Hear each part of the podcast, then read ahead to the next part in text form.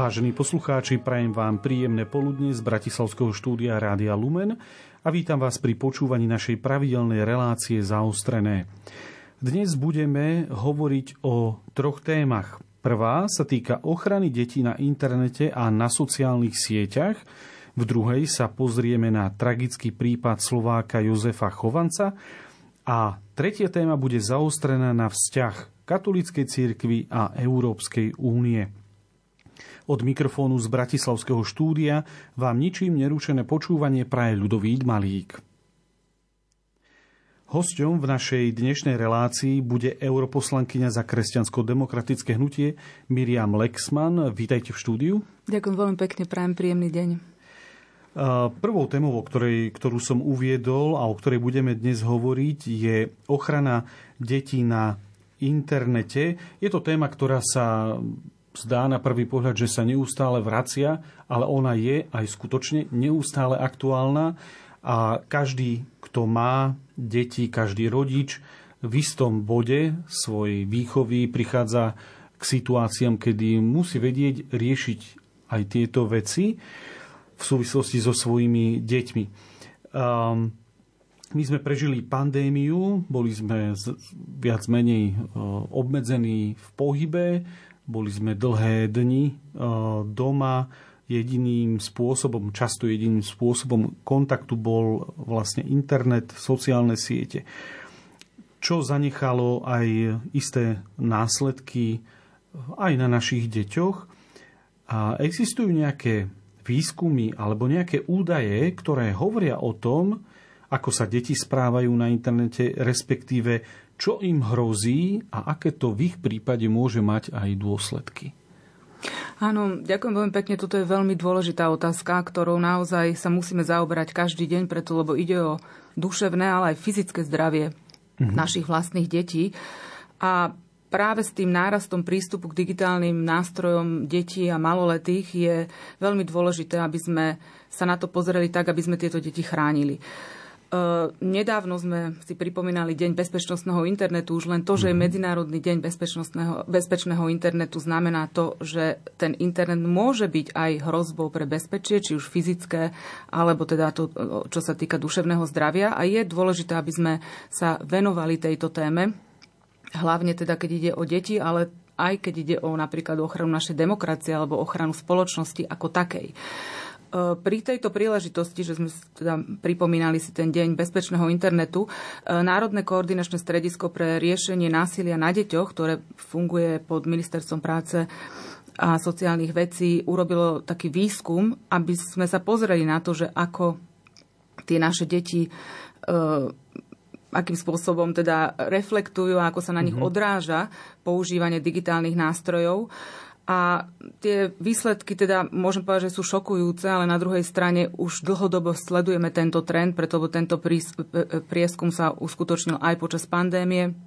Európska únia robila veľký prieskum EU Kids v, v roku 2019, čiže vidíme aj, ako sa vyvíjajú tieto dáta, akým spôsobom, e, či sa zhoršuje situácia, zlepšuje, kde a ako by sme mohli e, tieto deti a tú ochranu zvýšiť. Podľa tohto prieskumu na Slovensku teda až jedna tretina detí má skúsenosť, že na internete sa stretlo s niečím, čo ich obťažovalo alebo nejakým spôsobom znepokojilo.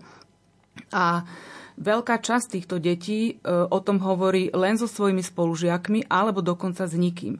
Čo je veľmi závažný fakt, preto lebo je dôležité, keď sa takéto niečo stane, aby to dieťa naozaj dokázalo o tom hovoriť v škole s učiteľmi alebo s, s rodičmi. Teda to je veľmi dôležité, aby rodičia vedeli, že dieťa sa s takýmto niečím stretlo na internete, preto lebo je dôležité, aby sme s tými deťmi hovorili, aby sme ich nejakým spôsobom usmernili, lebo pravdepodobne sa to stane každému dieťaťu, že sa s niečím takýmto stretne. Treba povedať, že tento obsah e, môže mať závažné dôsledky na duševné zdravie detí, a, ale aj fyzické, preto lebo napríklad tento obsah môže navádzať na anorexiu a bulímiu ako životný štýl. E, sú to napríklad videá, ktoré ukazujú, ako sa deti môžu seba poškodzovať, e, alebo je tam rôzny hejt na časti obyvateľstva alebo na nejaké správanie. Čiže s týmto sa deti potýkajú a je veľmi dôležité, aby si to rodičia alebo vychovávateľia a všetci dospelí, ktorí s deťmi prichádzajú do styku, uvedomovali a snažili sa nejakým spôsobom otvoriť túto tému, aby sa aj deti otvorili o tom, čo, čo teda na tom internete ich znepokojuje a obťažuje. Treba povedať, že ďalší veľmi dôležitý údaj je taký, že až jedna štvrtina našich detí má skúsenosť so šikanou, čo je tiež e, správanie, ktoré môže vážne poškodiť duševné zdravie detí, ich seba dôveru a ich v podstate taký zdravý duševný vývoj. A práve preto ako som už teda spomínala, je dôležité hovoriť s deťmi, je dôležité urobiť takú ochrannú zónu. Samozrejme, treba hľadať riešenia aj čo sa týka legislatívy, čo sa týka regulácie, o tom budem hovoriť neskôr, ale tu je veľmi dôležité, aby aj tá rodina, to okolie zohrávalo, zohrávalo svoju úlohu a chránilo tieto deti. Ďalší taký e, údaj, ktorý by som chcela spomenúť, je, že až e, vyše polovice detí sa stretáva už v, malom, v mladom veku so sexuálnym obsahom. E, opäť treba povedať, že toto číslo trošičku kleslo od pandémie, ale ono to môže byť aj tým, že tie deti trochu menej sú na tých digitálnych e, nástrojoch, preto lebo konečne môžu chodiť von, môžu sa stretávať aj fyzicky so svojimi kamarátmi, nielen na tých sociálnych sieťach. Takže treba tiež e, na toto dávať pozor a sledovať to dieťa, e, preto lebo aj takýto obsah môže v deťoch vyvolať traumu a môže vyvolať vážne poškodenie, ktoré by sa mohlo prejaviť neskôr. Takže treba dávať na toto pozor. Čo sa týka ďalšieho takého údaju, ktorý si myslím, že je dôležité, aby rodičia hlavne vedeli, je, že deti prežívajú strach z vojny. Cítia, že v našej blízkosti je vojna, nevedia to strebať, nerozumejú tomu, nevedia, aké dôsledky to môže mať. Samozrejme, tento strach majú aj dospelí. Ale dospelí sa s tým vie trošku ľahšie vysporiadať, trošku ľahšie si racionálne poukladať dáta, sledovať médiá, hľadať pravdivé informácie, aby sa s tým vysporiadal, ale je veľmi dôležité, aby sme to e, túto komunikáciu mali aj s deťmi, lebo tie deti naozaj tiež toto vnímajú, možno o tom nehovoria, ale vnímajú tento strach z vojny. Čo je veľmi dôležité je, aby, aby rodičia si možno, že trošku pozreli tieto témy, akým spôsobom možno, že viesť deti k tomu, aby mali také základné zručnosti, ktoré ich môžu pred takýmto nástrahami internetu chrániť, ako napríklad kritické myslenie, e, robiť také dobré a správne rozhodnutia v rôznych situáciách. A na toto sú samozrejme rôzne príručky, ktorým sa rodičia dokážu dostať. Napríklad ERKO, organizácia, ktorá robí s deťmi a s mladými ľuďmi, tiež sa venuje tejto téme. DGQ, organizácia, ktorá vydala aj teraz spolu, ja som s, riaditeľkou tejto organizácie Andreou Cox, teraz vydali sme takú malú knižočku, ktorá teda tiež bude hovoriť o tom, ako tak informuje rodičov o tom, že aké, aké nástrahy z toho internetu čelia, alebo teda vyplývajú a akým spôsobom tie deti chrániť. A samozrejme teda je veľmi dôležité, aby sme na takéto podporné programy dokázali použiť aj peniaze z plánu obnovy, ktoré aj na duševné zdravie, ako na samostatnú kapitolu nám Európska únia ponúka. Uh, áno, tie programy existujú, tie programy aj na mnohých školách sa uskutočňujú aj z vlastnej rodiny, od vlastných detí viem, že absolvovali takéto a podobné programy, ale to už je nejaké konkrétna, nejaká konkrétna pomoc, e, konkrétne upozorňovanie konkrétnych detí. E, na to všetko, aby to mohlo prebiehať, ale tu potrebujeme nejaký zákonný rámec, aby to nebolo len také halabala, respektíve kto si čo vymyslí preto sa opýtam, že čo s tým vlastne môže urobiť napríklad taká vláda, alebo dokonca aj Európska únia, pretože dnes je tu slobodná demokratická spoločnosť, ktorá je v posledných rokoch extrémne precitlivelá na akékoľvek obmedzenie, ktoré potom vníma ako istú formu cenzúry. Vie vláda, respektíve Európska únia v tejto veci nejakú, nejakú rozumnú e, latku alebo rozumnú legi- legislatívu nastaviť? Áno, keďže ide o nadnárodné spoločnosti, mm-hmm. ktoré ponúkajú tieto, tieto sociálne siete a tieto digitálne služby, tak je samozrejme, keďže máme jednotný trh v Európskej únie, tak je prirodzené, že Európska únia má byť tým primárnym činiteľom v tomto a prísť nejakou, s, ne, s nejakou legislatívou, ktorá uchopí túto problematiku. Treba povedať, že táto legislatíva samozrejme má za cieľ chrániť slobodu slova, aby sme si nemysleli, že tu prichádzame s nejakou cenzúrou. Ale z tohto dôvodu si treba uvedomiť, že čo sa deje dnes na tých sociálnych sieťach vďaka algoritmov, v podstate tieto algoritmy ako keby uprednostňujú e, dezinformácie, nejaké skreslené informácie, kontroverzný obsah práve preto, že ten je viac populárny a udrží ľudí dlhšie na tej sociálnej sieti, čo je vlastne ako keby v záujme toho biznis modelu tej sociálnej siete, čím dlhšie nás tam udržať a tým viac sa nám môže ponúkať určitý druh reklamy.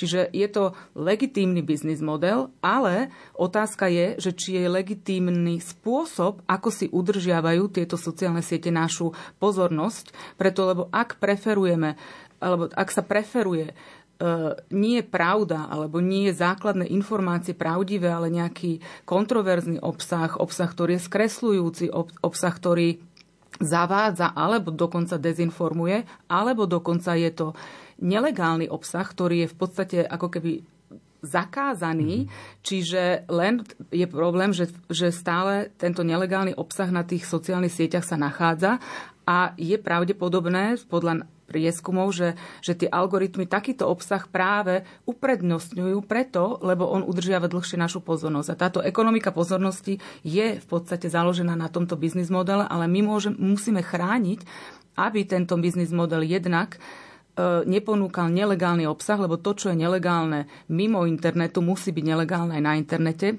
Tu hovoríme napríklad o, o sexuálnom zneužívaní detí alebo o nejakom e, propagácii násilia alebo terorizmu. Čiže to sú všetko atribúty, ktoré sú nelegálne a musia byť nelegálne a okamžite odstránené aj zo sociálnych sietí.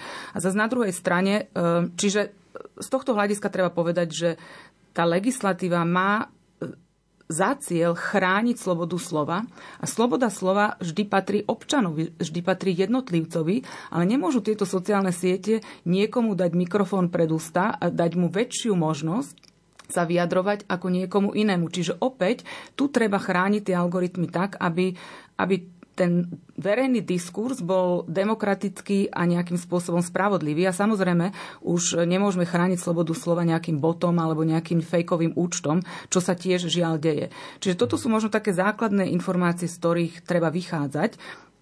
Dnes už máme e, smernicu o audio, audiovizuálnych e, službách, ktorou prišla Európska únia ešte pred niekoľkými rokmi. Tá sa postupne implementuje e, v, v rámci tohto vlastne Rada pre mediálne služby Slovenska, teda Rada pre mediálne služby, e, má už aj za úlohu nejakým spôsobom striehnúť na to, aby aj na Slovensku tento nelegálny obsah, čiže obsah, ktorý nie je v rámci zákona, bol odstraňovaný z týchto sociálnych sieťach, aby to nahlasovanie fungovalo, aby to bolo rýchle a promptné, lebo vieme, že tam žiaľ teda dochádza k veľkému zdržaniu alebo mnoho tohto obsahu ani nie je nikdy odstránený, hoci ľudia ho nahlásia ako, ako obsah, ktorý nie je legálny.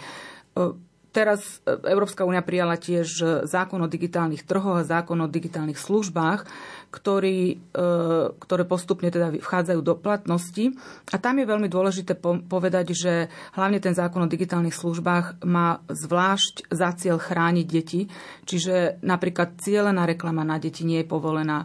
Tento zákon tiež chráni viac naše naše osobné údaje, aby neboli zneužívané, aby neboli používané rôzne temné vzorce na to, aby vlastne tieto platformy tieto údaje od nás získali nejakým takým spôsobom, že my ani nevieme, že sme k tomu dali súhlas, preto lebo tam sú vždycky tie nastavenia urobené tak, že, že človek musí prečítať množstvo vecí a nevie, k čomu dáva súhlas. Je to nejaká podkapitulka, dokonca teraz sú už aj rozhodnutia súdov v niektorých členských štátoch, ktoré sa naozaj týkajú tohto, že tie sociálne siete si od nás pýtajú rôzne údaje, citlivé údaje a my s tým súhlasíme bez toho, aby sme si toho boli vedomí, preto lebo iba odklikneme nejaké, že súhlasíme s nejakými podmienkami a mhm. nevieme, čo všetko je súčasťou. Čiže toto sú také nekalé praktiky, ktoré, ktoré tento zákon o digitálnych službách má odstrániť a samozrejme odstraňuje alebo teda zakazuje aj to, aby bola cielená reklama používaná na základe rôznych citlivých e, otázkach, e, ktoré sa týkajú zdravia alebo,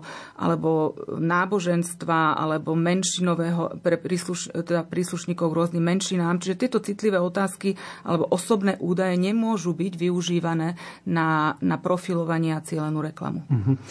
Ja som si našiel, keď som sa pripravoval na reláciu, jednu, jeden citát jedného amerického lekára Vivek Marty sa volá, ktorý uviedol, že aplikácie by mali pred uvedením na trh splniť bezpečnostné normy a sociálne siete by mali zverejňovať dáta o vplyve, aký majú na prežívanie detí.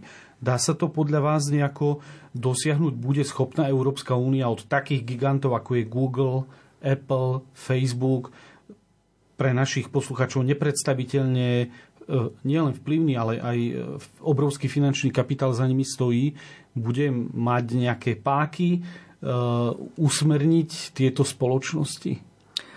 Uh, mala by mať a k tomuto ja som aj teda požiadala profesorku Bielikovú zo Slovenského KINITu, Inštitútu pre inteligentné technológie. Sme pracovali na tom, že akým spôsobom vlastne by mohla takáto mm-hmm. ochrana, aj teda detí, ale aj dospelých, fungovať uh, na základe toho, že naozaj tie algoritmy by mali byť nastavené podľa nejakých regulačných noriem, a toto by mohlo byť ako keby kontrolované, preto lebo dnes je to tak, že vlastne my nemáme prístup k týmto dátam týchto spoločností, je to súčasť obchodného tajomstva, ale na druhej strane môžeme si to porovnať napríklad, keď kupujeme nejaký produkt, e, ja neviem, e, v, v, v potravinách, uh-huh. tak musíme vedieť, že čo ten produkt obsahuje a dokonca aj rôzne tie časti toho produktu musia splniť niektoré normy.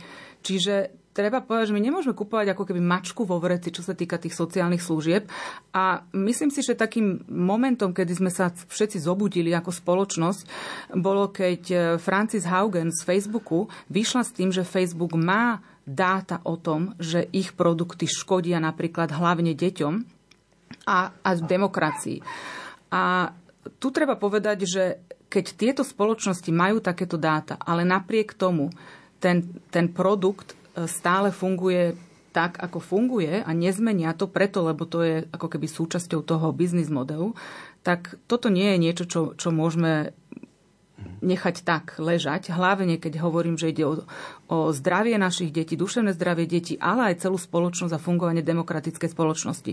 Čiže ja naozaj si myslím, že to, čo povedal pán doktor Marthy, uh, je veľmi dôležité. On hovoril o možno, že takých dvoch veciach. Jednak, že, že si nemyslí, že to nastavenie, že deti od 13 rokov by mohli mať prístup na tie sociálne siete, že to je ako keby už považované za vek, kde, kde už dokážu čeliť tým nástrahám internetu a Doktor Murphy tvrdí, že vlastne tento vek je stanovený veľmi nízko, že deti sa ešte iba rozvíjajú svoju identitu, že vlastne rozvíjajú vnímanie sveta a seba samého a že to je príliš skoro im dať prístup k takýmto, takýmto digitálnym službám.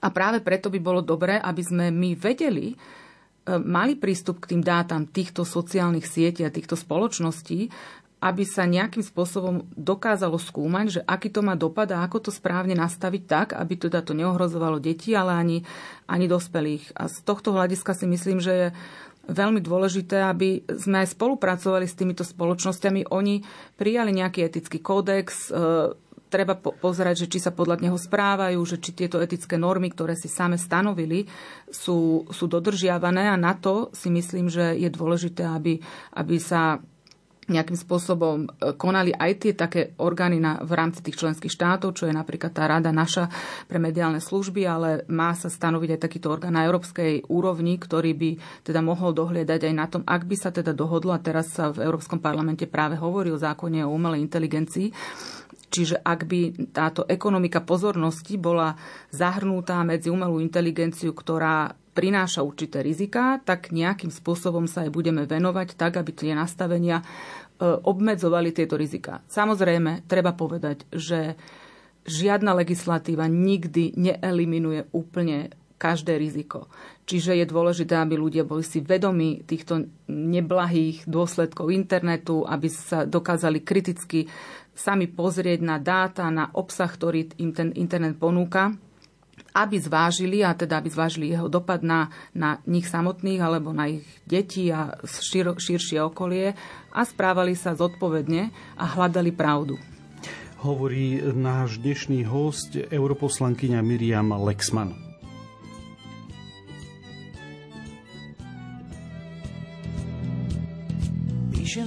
List pán Zuckerberg zo Silicon Valley. Zrušiť Facebook pre Európu, že je nápad skvelý. Tento váš svet totiž na nás taká trochu údaje V ktorej miznú dni a noci a súkromné údaje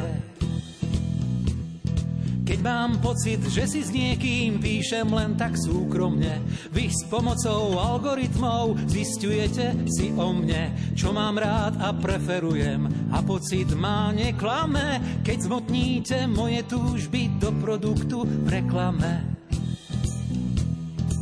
Okrem toho, že si so mnou každý i hneď potýka. Úspešný som len keď kliknem z úrivého smajlíka. Dobré veci sú tu nuda, čo sa dneska nenosí. V kurze sú tu podpásovky prekárania ponosy nadávkami, hoaxami bežia v jednej štafete. Slušný názor, keď nie je váš, bez zábran však zmažete.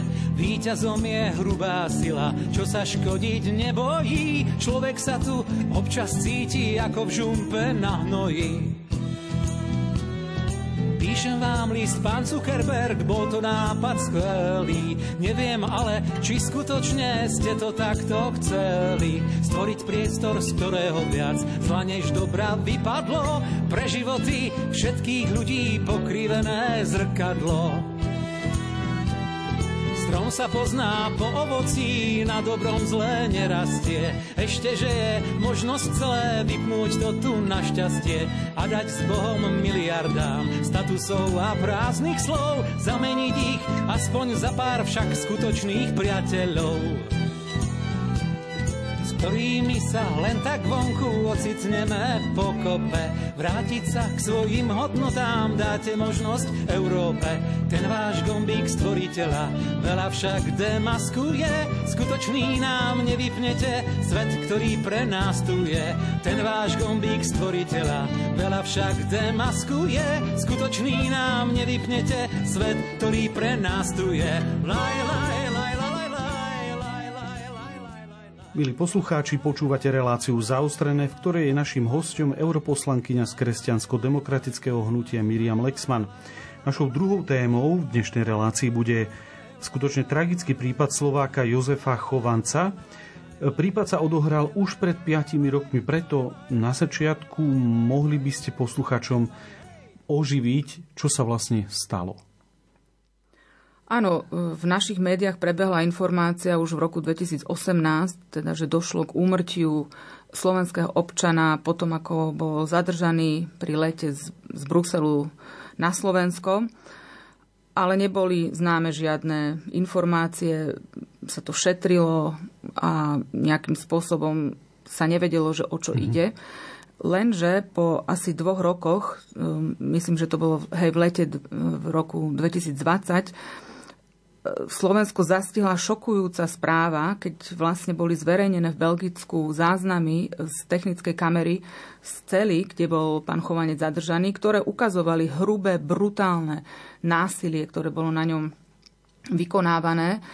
A e, teda toto šoklo slovenskú verejnosť. Ja si pamätám, že vtedy sa robila aj taká podpisová akcia, ktorú podpísal behom niekoľkých, myslím, že 24 alebo 48 hodín 7 tisíc občanov Slovenska, ktorí teda žiadali, aby sa toto riadne prešetrilo, aby, aby sa zodpovední za smrť pána Chovanca boli, boli postavení pred spravodlivosť.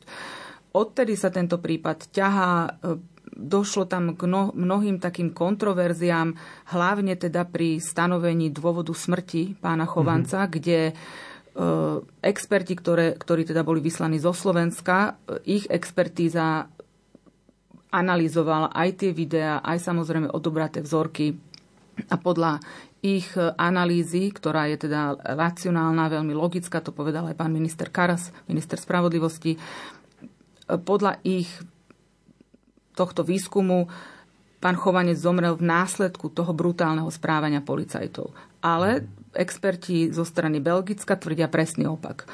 Čiže len tam bolo ešte množstvo takýchto ďalších kontroverzných vecí pri, mm. teda pri tom vyšetrovaní. Pred, e, myslím, že dva roky dozadu sa robila rekonštrukcia, ktorá tohto celého prípadu, ja poznám svetka, ktorý teda sedel v tom istom lietadle, kde, kde sedel aj pán Chovanec, pán Roman Behul, ktorý sa snažil nejakým spôsobom dať svoj, svoju svedeckú výpoveď vyšetrovateľom, ale nedostal odpoveď. Potom najprv bol pozvaný na túto rekonštrukciu, potom odrazu nebol pozvaný na túto rekonštrukciu. Do dnešného dňa nedostal jasné vyrozumenie od súdu, eh, hoci teda naše orgány ho uisťovali, že tá jeho výpoveď je mhm. súčasťou toho spisu, ale nedostalo tom ani, ani taký jasný záznam a hlavne teda on chcel vidieť francúzsky preklad jeho, jeho výpovede, aby si to dal, mohol dať skontrolovať, že či teda aj ten preklad sedí so všetkým, čo, čo on teda chcel ako svedok vypovedať. A práve preto, že tam je tak strašne veľa týchto kontroverzných častí tohto, tohto prípadu, e, ja si myslím, že je veľmi dôležité, aby Slovenská republika urobila všetko preto, aby sa tento prípad spravodlivo prešetril, aby tí, čo sú zodpovední za smrť pána Chovanca, stáli pred spravodlivým súdom. E, dnes teda nás zastihla ďalšia šokujúca informácia, že belgická prokuratúra rozhodla, že nikoho nechce trestne stíhať za smrť pána Chovanca, preto lebo podľa ich záveru. Vlastne si pán Chovanec spôsobil tie smrteľné úrazy sám a teda zomrel následku, následku ehm, poškodenia, ktoré si sám spôsobil. Ja, ako som uviedol, až vy ste to povedali, to isté od prípadu už ubehlo 5 rokov. Je to skutočne dlhá doba. Um, prešlo sa rôznymi spôsobmi, teda vyšetrovania, vypočúvania a tak ďalej. Ale v akom stave je to v súčasnosti ten prípad, respektíve je Slovenská republika stále sa snaží o vstupovať samozrejme cez právnika, cez svojho zástupcu. Do tohto prípadu, snaží sa hľadať, aby bolo to riešenie spravodlivé. A tiež viem, že vy ste na začiatku februára tohto roku poslali predsedničke Európskej komisie list. Aký bol dôvod? Áno, ja som ten prvý list poslala vtedy, keď teda nás všetkých šoklo toto video z cely, kde teda bol vykonávané to brutálne násilie na pánovi Chovancovi a vtedy som napísala list predsedničke Európskej komisie a, a komisárovi pre spravodlivosť, e, aby sa zaoberali týmto prípadom. Samozrejme, oni nemôžu vstupovať do vyšetrovania, ale oni môžu monitorovať vyšetrenie, preto lebo podľa tých všetkých údajov a tých kontroverzí, tých rozporuplných informácií, e, ja a teda ani moji kolegovia, tento list treba povedať, že podpísalo 60 poslancov Európskeho parlamentu naprieč rôznym politickým frakciám a z rôznych krajín, e, kde teda žiadame, aby komisia ako strážkyňa európskych hodnot, strážkyňa právneho štátu sa zaoberala týmto prípadom, preto lebo jej povinnosťou je zaoberať sa e, právnym štátom, e, teda, či sú dodržiavané normy právneho štátu v členských štátoch. E, vtedy nám komisia odpovedala, že sa týmto prípadom bude zaoberať, ubezpečovali nás, že, že teda budú to sledovať. Je pravda, že aj v tej správe o stave právneho štátu e, v Belgickej je zahrnutá te, te, tento prípad. Ale ja nemám pocit, že by sa komisia tým, detálne zaoberala. Práve preto sme predsedničke Európskej komisie a komisárovi Reintersovi znovu pripomenuli, že teda je dôležité sa zaoberať týmto prípadom práve preto, že tá belgická prokuratúra rozhodla, že, že nik nie je zodpovedný teda za smrť pána Chovanca, čo je aj podľa takých nepriamo indikovaných údajov, preto lebo tieto správy všetky sú, sú v podstate súčasťou vyšetrovacieho procesu a nie sú verejné, ale je zrejme dnes, že tí naši experti, slovenskí experti prišli k inému záveru a nie je jasné, ako sa vlastne tí belgickí experti vysporiadali s tým, že slovenskí experti tvrdia presný opak. Hmm. Treba povedať, že tam počas toho vyšetrovania došli, došli k rôznym takým ďalším kontroverziám, kde Napríklad belgický lekár samotný Pierre Mantier tvrdil, že tam chýbajú správy o lekárskom vyšetrení, že keď prišiel do tej cely ten nejaký záchranný tím, tak oni mali odobrať vzorky, mali o tom spísať správu, potom keď pán Chovanec bol prenesený do, do nemocnice, že tieto údaje napríklad chýbajú a teda aj tento belgický lekár e, Permentier tvrdí, že on si myslí, že pán Chovanec zomrel už v celé a nie následne v nemocnici. Čiže tieto všetky kontroverzie sa musia nejakým spôsobom nie že prešetriť, ale, ale belgická strana nám musí dať odpoveď, že prečo sú tam tieto rozpory a jakým spôsobom sa súd s nimi vysporiadal. Práve preto slovenská strana žiadala doplniť e, niektoré tie vyšetrovacie úkony. To ale e, súdkynia zamietla a v dnešnej dobe, 3. februára, sa, sa ministerstvo spravodlivosti, teda súčinnosti s ministrom zahraničných vecí odvolali a teda momentálne sa čaká na, na výsledok toho odvolacieho súdu. Čiže na jednej strane ten proces prebieha ďalej. Mm-hmm. Slovenská republika ako keby znovu tlačí na to, aby tieto kontroverzie boli vyšetrené, aby sa nejakým spôsobom logicky dospeli sme k tomu, že teda prečo súd prišiel k opačnému záveru ako naši experti. Ale na druhej strane treba povedať, že treba vyvíjať naozaj občianský tlak. Preto aj ja e, ako politička mám povinnosť morálnu, to tak cítim, že, že musím tlačiť na to, aby, aby tento prípad bol spravodlivo prešetrený, preto lebo tu ide jednak o to, že rodina pána Chovanca má na to právo a musíme toto právo im zabezpečiť. Teda žiaľ, už život nevrátime, ale minimálne tú spravodlivosť. A na druhej strane e, aj spoločnosť sleduje tento prípad a v prípade, že, do, že bude dokončený tak kontroverzne, tak to naštrbí aj takú dôveru spoločnosti v spravodlivý súd, v inštitúcie, ktorí tu majú chrániť naše práva, majú chrániť demokraciu, spravodlivosť. A tu sa to týka nie len teda Belgická, ale týka sa to aj, aj celej únie, preto mhm. lebo my ako Slovenská republika sme súčasťou Európskej únie a pre mňa ešte dôležitý fakt je aj to, že možno poslucháči počuli o, o tom škandále podplácania europoslancov. Qatargate sa to nazýva, celý tento škandál ktorý teda sa udial hlavne v Belgicku, ale aj teda v iných členských štátoch, ale belgická prokuratúra, belgickí vyšetrovatelia sa primárne zaoberajú e, touto korupciou. Mm-hmm. A myslím si, že občania Európskej únie nemajú dôvod dôverovať tomuto vyšetreniu v prípade, že, nie, že, že belgická strana nie je schopná e, jasne a transparentne vyšetriť, vyšetriť smrť pána Chovanca. A vie o tomto prípade pána Chovanca aj belgická verejnosť? Bolo to aj tam v médiách, prešlo to médiami, lebo niekedy pomôže aj ten domáci tlak. Slovensko je predsa trošku ďalej od Belgicka.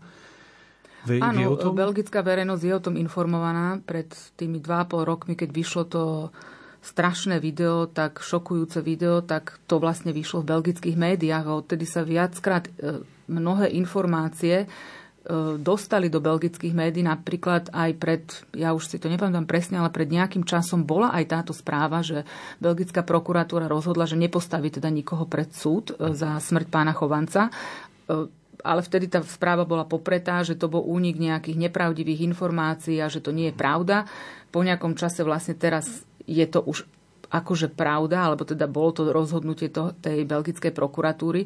Čiže tam je, aj tá, tie belgické médiá sledujú tento prípad, preto lebo tiež si všimli tie rôzne kontroverzie, ku ktorým dochádza. Ešte možno poviem jednu vec, že advokátka e, pani Chovancovej, a teda teraz už aj Slovenská republika má s, s touto advokátskou kanceláriou zmluvu, aby teda zastupovala našu stranu, tak ona povedala v jednom rozhovore, to už bolo dávnejšie, že si myslí, že by bolo dobré, aby sa presunul tento prípad do, do z tej valonskej časti do flámskej, lebo sama má pocit, že vlastne tá valonská prokuratúra chráni vlastných policajtov a nie je, nerobí všetko preto, aby aby urobila, dala spravodlivosti dosť a učinila spravodlivosti dosť. A vy veríte, že, že prípad sa uzavrie niekedy spravodlivo, lebo aj z toho videa, ktoré bolo pred tými dvoma rokmi publikované, tam je evidentné v tom videu, že pán Chovanec si nemohol spôsobiť sám také zranenia, na základe ktorým by potom ako teda podľahol pokiaľ nešlo o nejaké vnútorné zranenia, ale tie si človek len tak sám nedokáže spôsobiť so spútanými rukami za chrbtom. Veríte, že sa to podarí? Ja dúfam, viete, nádej zomiera vždy posledná a, a dúfam v to preto, preto, lebo je to veľmi dôležité pre našu spoločnosť, európsku spoločnosť a fungovanie inštitúcií, hlavne tých, ktorí, ktoré majú e, na starosti ochranu spravodlivosti. Hovorí europoslankyňa z kresťansko-demokratického hnutia Miriam Lexman, ktorá je hosťom našej dnešnej relácie Zaustrené. Sloboda je pierko, z holubice, čo chce k letu, iba čistý vzduch. Býva len pár krokov, pár krokov od strelnice, preto už má slabý sluch. Ako pierko z krídla holubice letí si a nepadá k tomu letu. Svet jej hrá na bicie a solo chce mať armáda. Ako pierko z krídla holubice letí si a nepadá k tomu letu Svet jej hrá na bicie a solo chce mať armáda.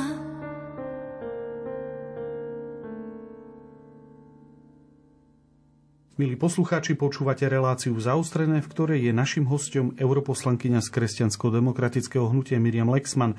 Poslednou témou, ktorej sa v relácii dotkneme, sú vzťahy církev a únia. Možno je to téma, ktorá Ehm, možno na prvé počutie pôsobí tak zvláštne, ale tie vzťahy, keďže žijeme v demokratickej a slobodnej spoločnosti, a ako únia, tak aj církev, katolícka církev alebo kresťanské církvy tu zastupujú e, nielen v slovenskej, ale aj v iných spoločnostiach podstatnú časť, obyva, časť obyvateľov Európskej únie, tak chcú spolu čo najlepšie vychádzať. Ehm, preto budeme hovoriť o tých vzťahoch, ako to vyzerá v praxi, v skutočnosti.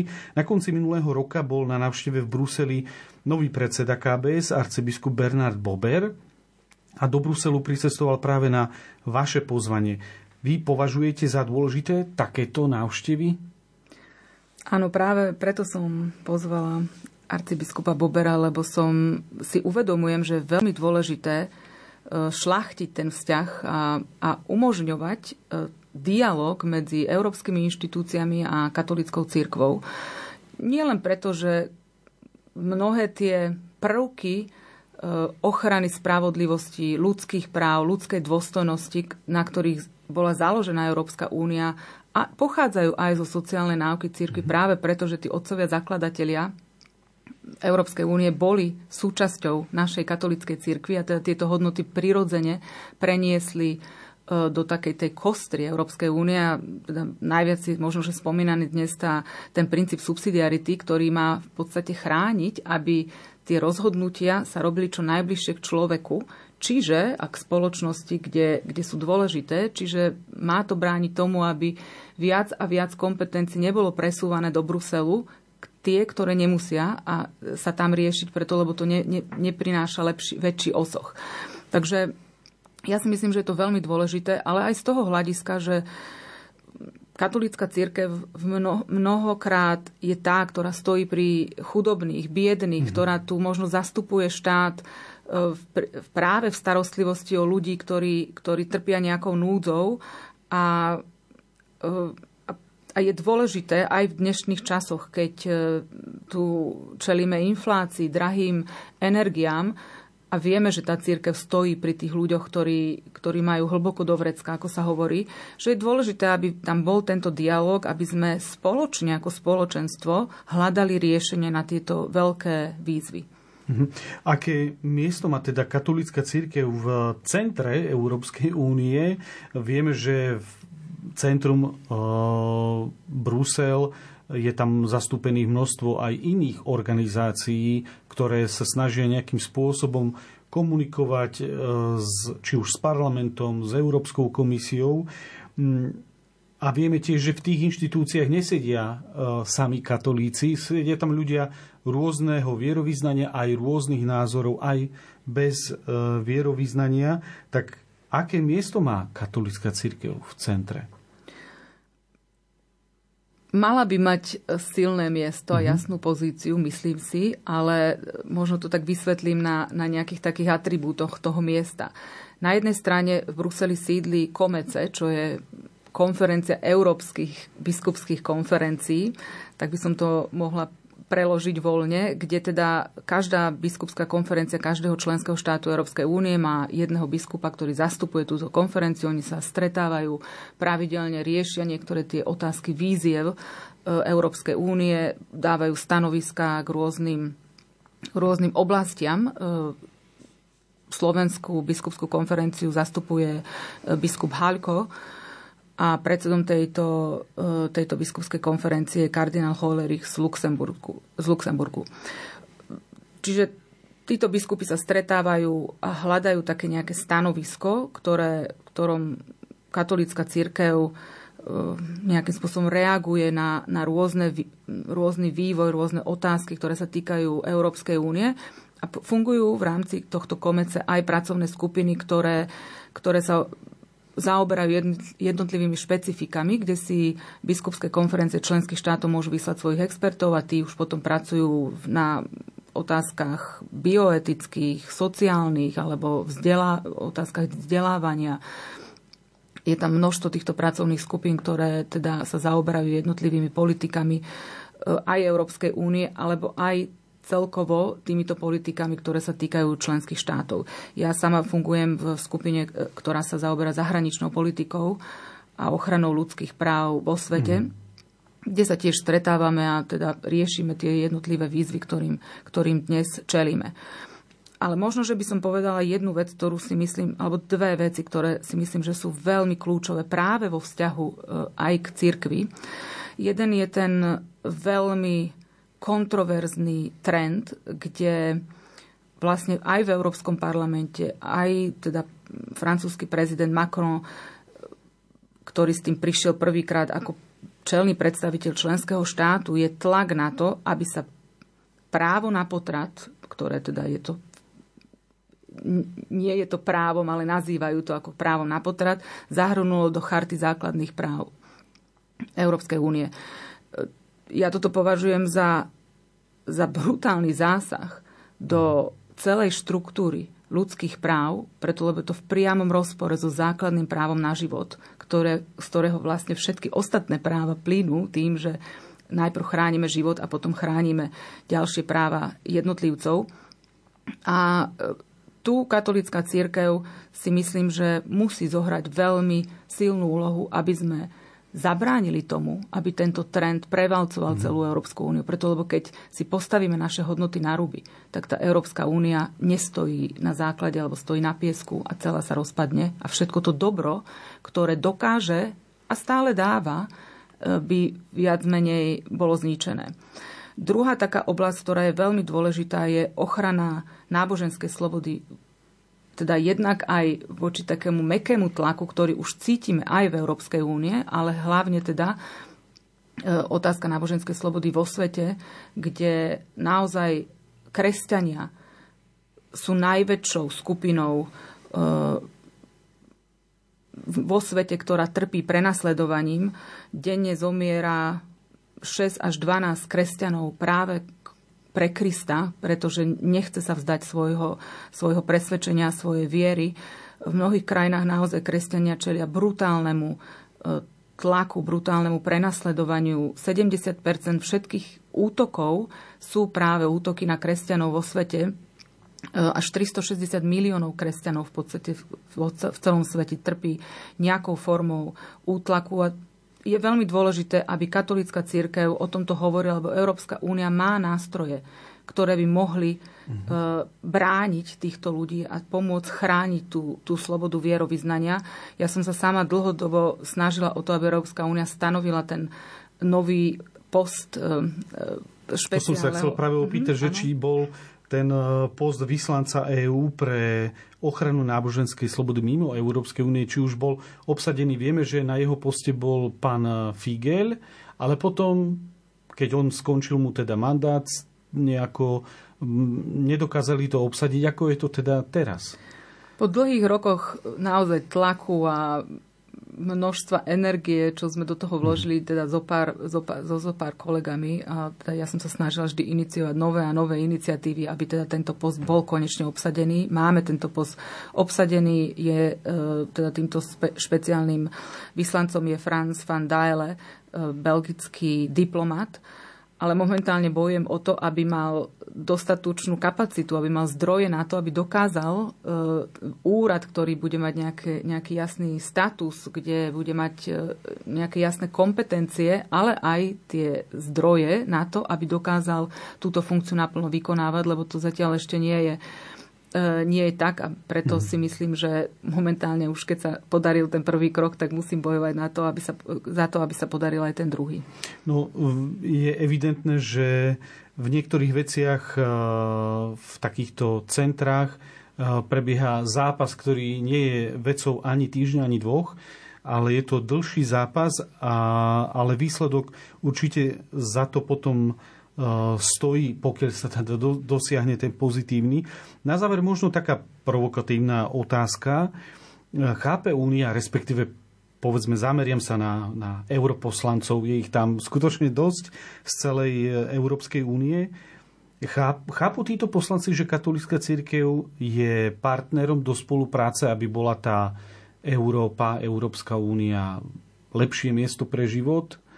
Eh, aby sme sa tu navzájom, eh, ako sa ľudovo na Slovensku povie, nepožrali a nie je konkurentom v boji o moc? Ťažko povedať. Myslím si, že ešte treba veľa urobiť preto, aby to mm. kolegovia pochopili. Ale snažím sa to možno poukazovať na takých príkladoch. Dnes prebieha stále synoda v rámci katolíckej cirkvi, kde církev ako keby prechádza takou sebareflexiou, snaží sa nájsť si svoje miesto e, v tých tom meniacom sa svete, v tých veľkých výzvach, ktorým dnes ľudstvo čelí.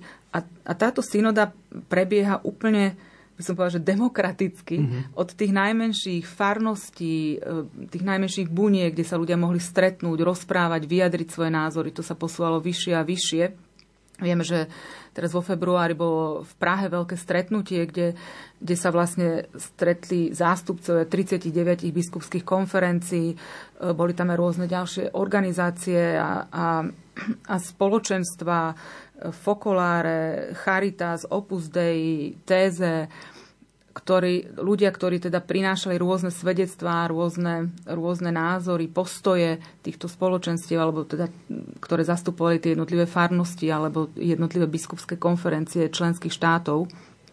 A tento proces je veľmi dôležitý práve preto, že je zahrňujúci a taký otvorený, že každý, kto chce, môže do ňoho nejakým spôsobom vstúpiť. Popri tom prebiehala konferencia o budúcnosti Európy, teda, ktorá už skončila. A musím povedať, že e, ja som veľkým kritikom, ako táto konferencia o budúcnosti Európy prebiehala, preto lebo nedokázala byť práve otvorenou diskusiou o tom, že čomu čeli Európska únia, čo sa nám páči, čo sa nám nepáči. E, nedokázala ako keby dať priestor na takú kritiku celá tá, e, tá konferencia žiaľ bola podľa mňa manipulovaná k tomu, aby tie závery boli také jasne, jasne formulované tak, že treba dať viac kompetencií do Bruselu, treba dať viac kompetencií Európskej únie, treba otvoriť zmluvy. A ešte treba povedať, že niektoré členské štáty, zahrňujúc Slovensko, neboli ani plnohodnotne začlenené kvôli nejakým byrokratickým procedúram, ktoré neboli dostatočne splnené. Čiže naozaj slovenský občan v podstate nemal úplnú jasnú možnosť sa vyjadriť e, k tomu, ako si myslí, že Európska únia funguje, alebo ako by Európa ako taká, lebo to bola konferencia budúcnosti Európy, mala fungovať, mala byť organizovaná, čomu čelíme a akým spôsobom tieto, tieto veľké výzvy riešiť tak možno bude katolická církev aspoň v niečom malom vra, e, vďaka tejto synode takou inšpiráciou pre politikov v Európe. Naším dnešným hostom bola europoslankyňa za kresťansko-demokratické hnutie pani Miriam Lexman. Ďakujem za účasť v štúdiu. A ja veľmi pekne ďakujem. Technicky na relácii spolupracoval Matúš Brila, hudbu vybrala Diana Rauchová a od mikrofónu z Bratislavského štúdia vás pozdravuje Ľudovít Malík. Postať nádej je nový deň. Zdvihni svoj zrak, je tu svitanie zo slovenských vrchov ahoj odchádza už tie. Spasiteľ nám nesie pochodeň. Vidím záblask skleslých očiach, čerstvý nádych a Vidím stvoriteľa svetla, ako beží k nám. Naberá rýchlosť a tmu rozráža.